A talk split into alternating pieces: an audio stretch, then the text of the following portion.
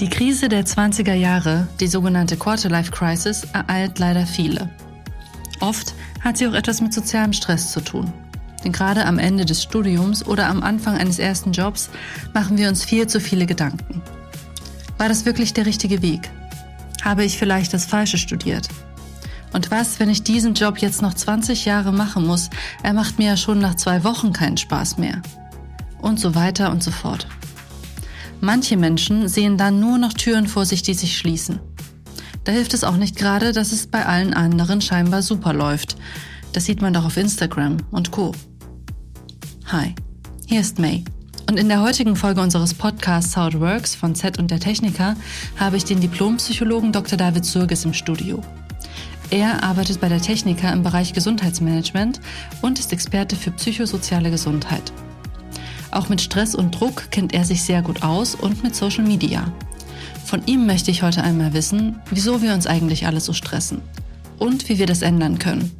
Lieber David, schön, dass du heute da bist. Herzlich willkommen. Ja, vielen Dank für die Einladung, May. Sag mal, David, kannst du dich noch erinnern, ob du selbst auch mal eine Quarterlife-Crisis hattest? Ähm, ich kann mich sehr gut noch an meine Zeit nach dem Studium erinnern. Ich weiß nicht, ob es den Begriff Quarterlife Crisis da schon gab, aber als ich fertig war mit meinem Studium, hatte ich erstmal ein, ein großes Ziel für mich erreicht und wusste dann aber auch nicht so recht, wie es weitergeht. Also ich hatte schon eine Idee, was ich machen will, aber nicht, wo ich mich bewerben möchte, ob ich vielleicht nochmal reisen möchte und was eigentlich so ja meine nächsten Ziele sind. Und da würde ich schon sagen, dass das ein Stück weit genau das ist, was wahrscheinlich heute auch viele erleben.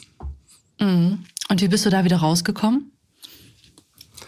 Ähm, ja, ich würde sagen, Schritt für Schritt. Also ich habe einfach probiert und geguckt, ähm, womit ich mich am besten anfreunden kann. Und ähm, ich habe da sicherlich nicht immer die richtigen Entscheidungen getroffen im Nachhinein, aber auch sehr viel gelernt und ähm, ja, bin da meinen Weg gegangen. Jetzt haben wir ja schon in den letzten Folgen gehört, dass man um die 25, also so zum Ende des Studiums, am Anfang des ersten Jobs, extrem anfällig für so eine Krise ist. Kannst du mal erklären, warum das so ist?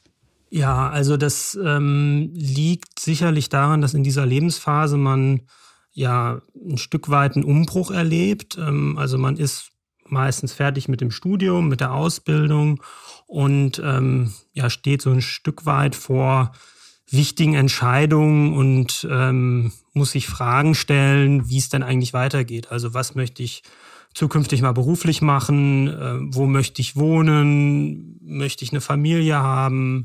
Und das sind alles ähm, Fragen, auf die man letztendlich ja auch Antworten braucht. Und äh, wenn man diese Antworten nicht hat, dann kann das schnell als ja, ein Druck erlebt werden und auch als eine Situation erlebt werden, die überfordernd ist, weil wir heutzutage ja sehr viele Möglichkeiten haben. Das ist sicherlich was Schönes, aber das stellt eben einen auch vor die Situation, dass man sich entscheiden muss und sich auch eben fragen muss, was man denn eigentlich möchte. Und ähm, das ist sicherlich etwas ganz Normales in diesem Alter und ähm, ich hoffe, dass man das auch so ein bisschen mit mehr Gelassenheit zukünftig sehen kann. Jetzt hast du selbst ja schon das Wort Druck angesprochen. Das ist ja quasi das Buzzword für diese Folge. Im Vorfeld zu dem Podcast haben wir uns ja unter den Z-Leserinnen und Z-Lesern umgehört und wollten wissen, wann sie gemerkt haben, dass die Quarterlife Crisis kein Scherz ist, sondern tatsächlich ein ernstzunehmendes Phänomen. Und viele der Leserinnen und Leser haben uns berichtet, dass es ihnen nicht gut ging, und zwar insbesondere, weil sie sich selbst zu viel Druck machen. Ist das denn eine Aussage oder ein Phänomen, das du auch aus der Beratung kennst?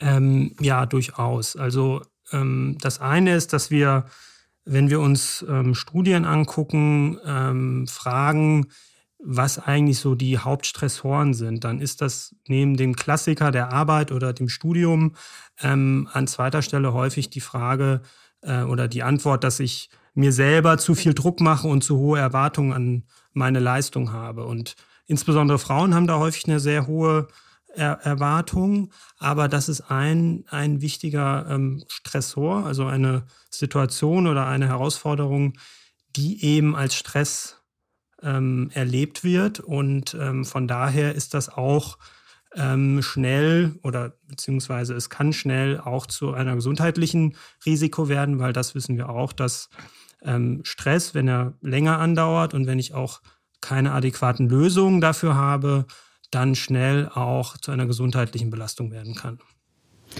Jetzt hast du ja schon eine Sache genannt, die Stress erzeugen kann. Welche Dinge können denn noch Auslöser sein? Ich glaube, es gibt für jeden sehr individuelle, unterschiedliche Gründe, äh, warum man sich in dieser Lebensphase gestresst fühlt oder unter Druck fühlt. Wenn wir das aus einer anderen Perspektive betrachten, dann ähm, haben wir eigentlich so zwei Grundaspekte. Ähm, das eine sind, ich sag mal, gesellschaftliche Normen, also äh, das, was in unserer Gesellschaft normal ist, von uns erwartet wird, was uns aber auf der anderen Seite Orientierung gibt. Ähm, das war früher noch viel stärker. Da äh, war eigentlich klar, dass der Mann Geld verdient, die Frau zu Hause bleibt, gute Mutter und äh, Ehefrau ist. Ähm, da war vielleicht auch familiär schon vorgeschrieben, welchen beruflichen Werdegang man einschlägt. Und das ähm, waren eigentlich gesellschaftliche Normen, die einem Orientierung gegeben haben, äh, die aber auch einen Druck erzeugt hat, weil man diese äh, Erwartungen ja erfüllen musste. Heute ist es ein bisschen anders. Da sind diese gesellschaftlichen Normen nicht mehr so stark ausgeprägt. Ähm, und dafür ähm, brauche ich aber ja eine andere Orientierung. Da ist dann äh, das, was ich rechts und links sehe, nämlich in meinem Freundeskreis oder eben auch in den Medien, das, woran ich mich häufig orientiere und äh, wo ich dann eben auch abgleiche, ob ich denn das, was äh, die Leute um mich herum, meine Freunde, etc. Ähm, haben oder nicht haben, machen oder nicht haben, für mich eben auch zutrifft. Okay, das heißt, der soziale Druck kommt immer auch ein Stück weit durch den Vergleich mit anderen. Ne? Wenn man plötzlich alle Möglichkeiten hat, dann hat man auch schnell das Gefühl, irgendwie ein Underperformer zu sein, weil man es eben jetzt nicht hinbekommt, wie es in Filmen oder Serien oder auf Social Media oder in Internet-Memes oft gepredigt wird, seinen Traum zu leben oder ja, alles auf eine Karte zu setzen oder ähnliches. Genau, und das ist ein Stück weit so eine paradoxe Situation. Also wir haben heute, wie ich es gerade beschrieben habe, eigentlich so viele Möglichkeiten wie noch nie zuvor. Wir können ähm, reisen, wohin wir wollen, wir können machen, was wir wollen. Wir sind nicht mehr ähm, sozusagen in einer Norm gefangen. Ähm, das wirft aber eben auch schnell die Frage aus, was will ich eigentlich machen? Und da ist es ganz normal, dass man sich eben an dem orientiert, was andere tun.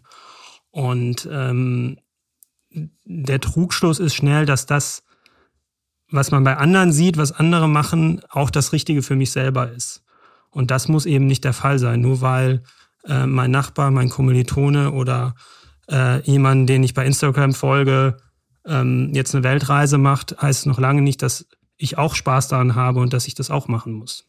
Was sind denn so ganz typische Baustellen? Also was sind Eckpunkte, an denen sich junge Leute ganz besonders messen? Also ich glaube, das ist tatsächlich ähm, sehr individuell unterschiedlich. Wir haben ja jetzt schon so ein bisschen über das Thema äh, Beruf gesprochen. Also das ist tatsächlich ein großes Thema, was ja in dieser Zeit auch ändert. Ich bin fertig mit meiner Ausbildung, habe vielleicht die ersten beruflichen Erfahrungen und ähm, stelle mir dann häufig die Frage, ja, ist es denn das, was ich wirklich auch mein Leben lang machen möchte? Äh, das hattest du ja auch eingangs erwähnt, dass, dass das sozusagen eine typische Frage ist, also diese berufliche Entwicklung, wo möchte ich hin, was möchte ich eigentlich machen, was heute ja auch noch teilweise durch ähm, ja eine, eine Sinnfrage sozusagen äh, kombiniert wird. Also ein Beruf ist nicht mehr nur Geld verdienen, sondern er muss auch noch Spaß sein, er muss erfüllend sein, er muss auch noch äh, dazu beitragen, die Welt zu retten und äh, das lädt das Ganze noch ein bisschen weiter auf und äh, macht natürlich da noch eine größere Herausforderung draus. Ein anderer wichtiger Punkt ist ähm, sicherlich das Thema ähm, Lebens- und Familienplanung. Ähm, also solche Fragen wie, wie möchte ich eigentlich leben, in der Stadt, auf dem Land? Habe ich den richtigen Partner, mit dem ich alt werden kann? Möchte ich eine Familie gründen? Und das sind alles ähm, ja Themen und Fragen, die eben in dieser Zeit aufkommen und die ein Stück weit auch zu dem Erwachsenwerden dazugehören.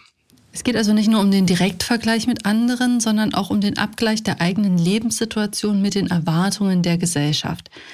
Jetzt denke ich mir direkt, eigentlich sollten wir da doch weiter sein. Schließlich wird ja immer und überall gepredigt, dass man sich von den Erwartungen anderer frei machen soll, dass man sein eigenes Ding durchziehen soll.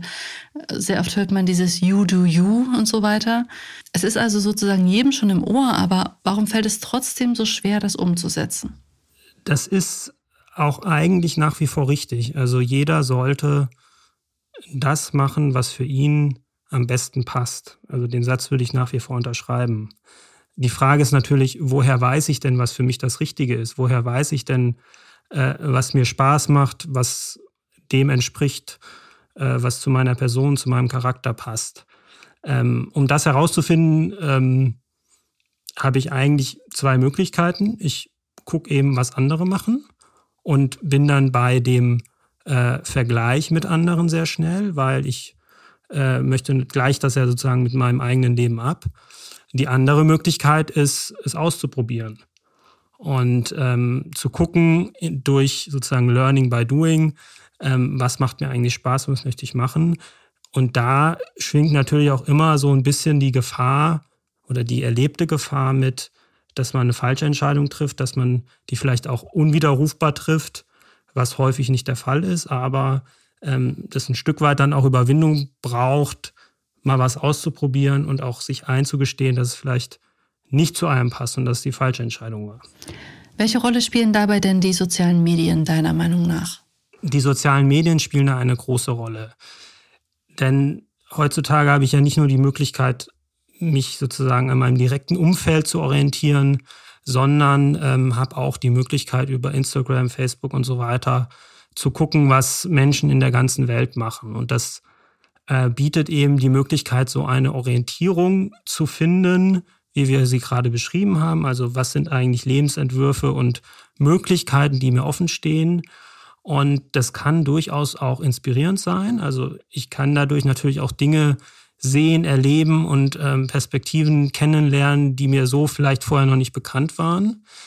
Aber ähm, das ist natürlich ein Stück weit auch ein verzerrtes Bild und hat dadurch ja ein gewisses Risiko, dass es nicht die Wahrheit oder die Realität widerspiegelt und ähm, dieser Druck dann viel, noch viel größer wird, weil das eben ein Stück weit unerreichbar wird. Jetzt könnte man ja meinen, wenn einem der Konsum von sozialen Medien nicht gut tut, dann könnte man das Handy ja einfach ausschalten und weglegen. Ne? Ähm, wieso fällt das denn gerade so schwer? Ja, das ist ähm, ein Stück weit natürlich ein bisschen unrealistisch. Also zu einen ähm, sind diese sozialen Medien ja genau so gestaltet, äh, dass sie einen dazu verleiten, möglichst viel Zeit in dem Medium zu verbringen. Das ist ein Geschäftsmodell, was dahinter steht. Ich glaube, das ist mittlerweile ähm, ja auch relativ gut bekannt, ähm, dass das Ziel von diesen Plattformen ist, möglichst viel Zeit darauf zu verbringen. Und das andere ist, dass ähm, das Handy und das Smartphone ja zu unserem täglichen Leben dazugehört. Und ich bin kein Freund davon zu sagen, ähm, wir verbannen das jetzt äh, und äh, nutzen diese Medien gar nicht mehr, weil das ist realitätsfremd. Es geht vielmehr darum, diese Medien kompetent zu nutzen. Also zu wissen, warum mache ich das, zu wissen, dass zum Beispiel eben dort auch ähm, Geld mit verdient wird, zu wissen, dass Influencer sozusagen da nur eine Maske oder einen Teil ihres Lebens preisgeben ähm, und da ein Stück weit sozusagen mit einem reflektierten ähm, Blick drauf, das auch besser einordnen zu können und ähm, damit dann auch sozusagen das Ganze ein bisschen besser einordnen zu können.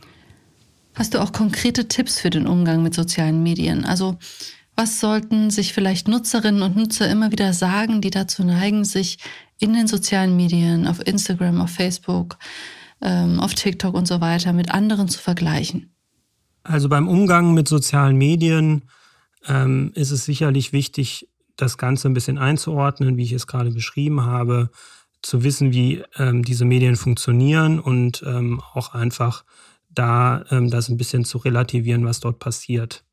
Das andere ist, äh, was sicherlich hilft, ein Stück weit einen achtsam, achtsameren Umgang damit zu ähm, entwickeln. Das heißt wirklich einfach mal bewusst darauf zu achten, äh, wann bin ich denn bei, bei Instagram und scroll durch die Stories, wann mache ich denn einen Post, sind das besondere Situationen und warum mache ich das eigentlich? Also sich selber nochmal zu fragen ähm, und auch ein bisschen dabei selber wahrzunehmen, wie man diese Medien nutzt und das hilft häufig auch dabei, ähm, ja, zu sehen, dass man manchmal das vielleicht aus einem Automatismus heraus macht oder wenn man sich schlecht fühlt, um dann ähm, ja die Bestätigung von anderen Nutzern zu bekommen etc.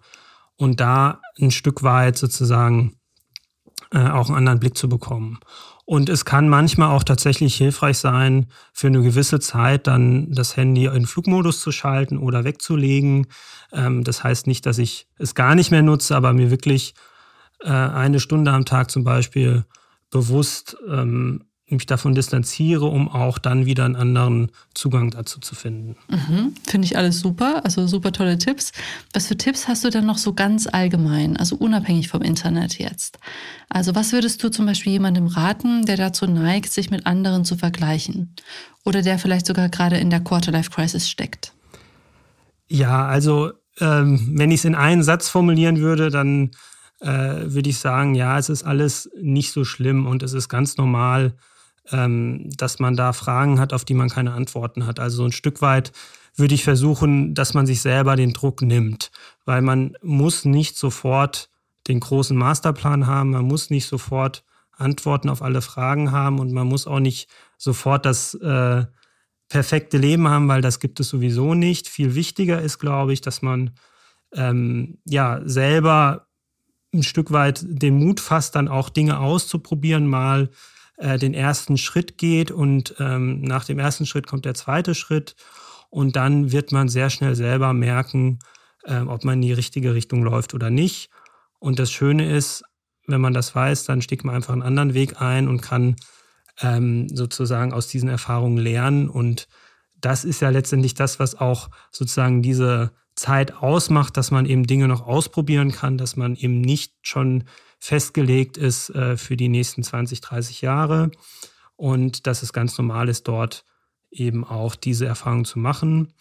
Es hilft, glaube ich, auch ähm, einfach mit anderen Personen, also im Freundeskreis zum Beispiel, bei Familienangehörigen darüber zu sprechen und diese Erfahrung zu äh, auszutauschen, weil man ist nicht alleine damit und deswegen sprechen wir auch heute ja, glaube ich, darüber, äh, einfach um ein bisschen da ähm, auch diese Erfahrung zu teilen und ähm, sich ein Stück weit von diesen unrealistischen Vorbildern, die man vielleicht in Social Media hat, äh, zu lösen und ähm, ja offen zu sein, dass es auch andere Bilder und Möglichkeiten gibt und man da nicht immer gleich diesen großen Wurf vor Augen hat. Super, ich danke dir fürs Gespräch. Ich danke dir, vielen Dank. Die Quarter-Life-Crisis kann uns alle treffen. Denn die Zeit zwischen dem Ende des Studiums und dem Einstieg in den ersten Job ist voller großer Entscheidungen. Schnell hat man da das Gefühl, man würde Türen für das eigene Leben zuschlagen, indem man eine bestimmte Tür öffnet. Doch das ist nicht so. Denn es ist nie zu spät, noch einmal neu anzufangen und mit 30 ist das Leben sicher auch nicht vorbei. Das sagt auch der Diplompsychologe Dr. David Surges von der Techniker, mit dem ich mich in dieser Folge von How It Works unterhalten habe. Übrigens, wenn ihr keine Folge des Podcasts mehr verpassen wollt, dann könnt ihr How It Works auch abonnieren. Und zwar auf Z, auf Spotify oder auf Apple Podcasts. Dann bekommt ihr auch immer eine Benachrichtigung, wenn es wieder neue Folgen gibt. Tschüss, bis zum nächsten Mal.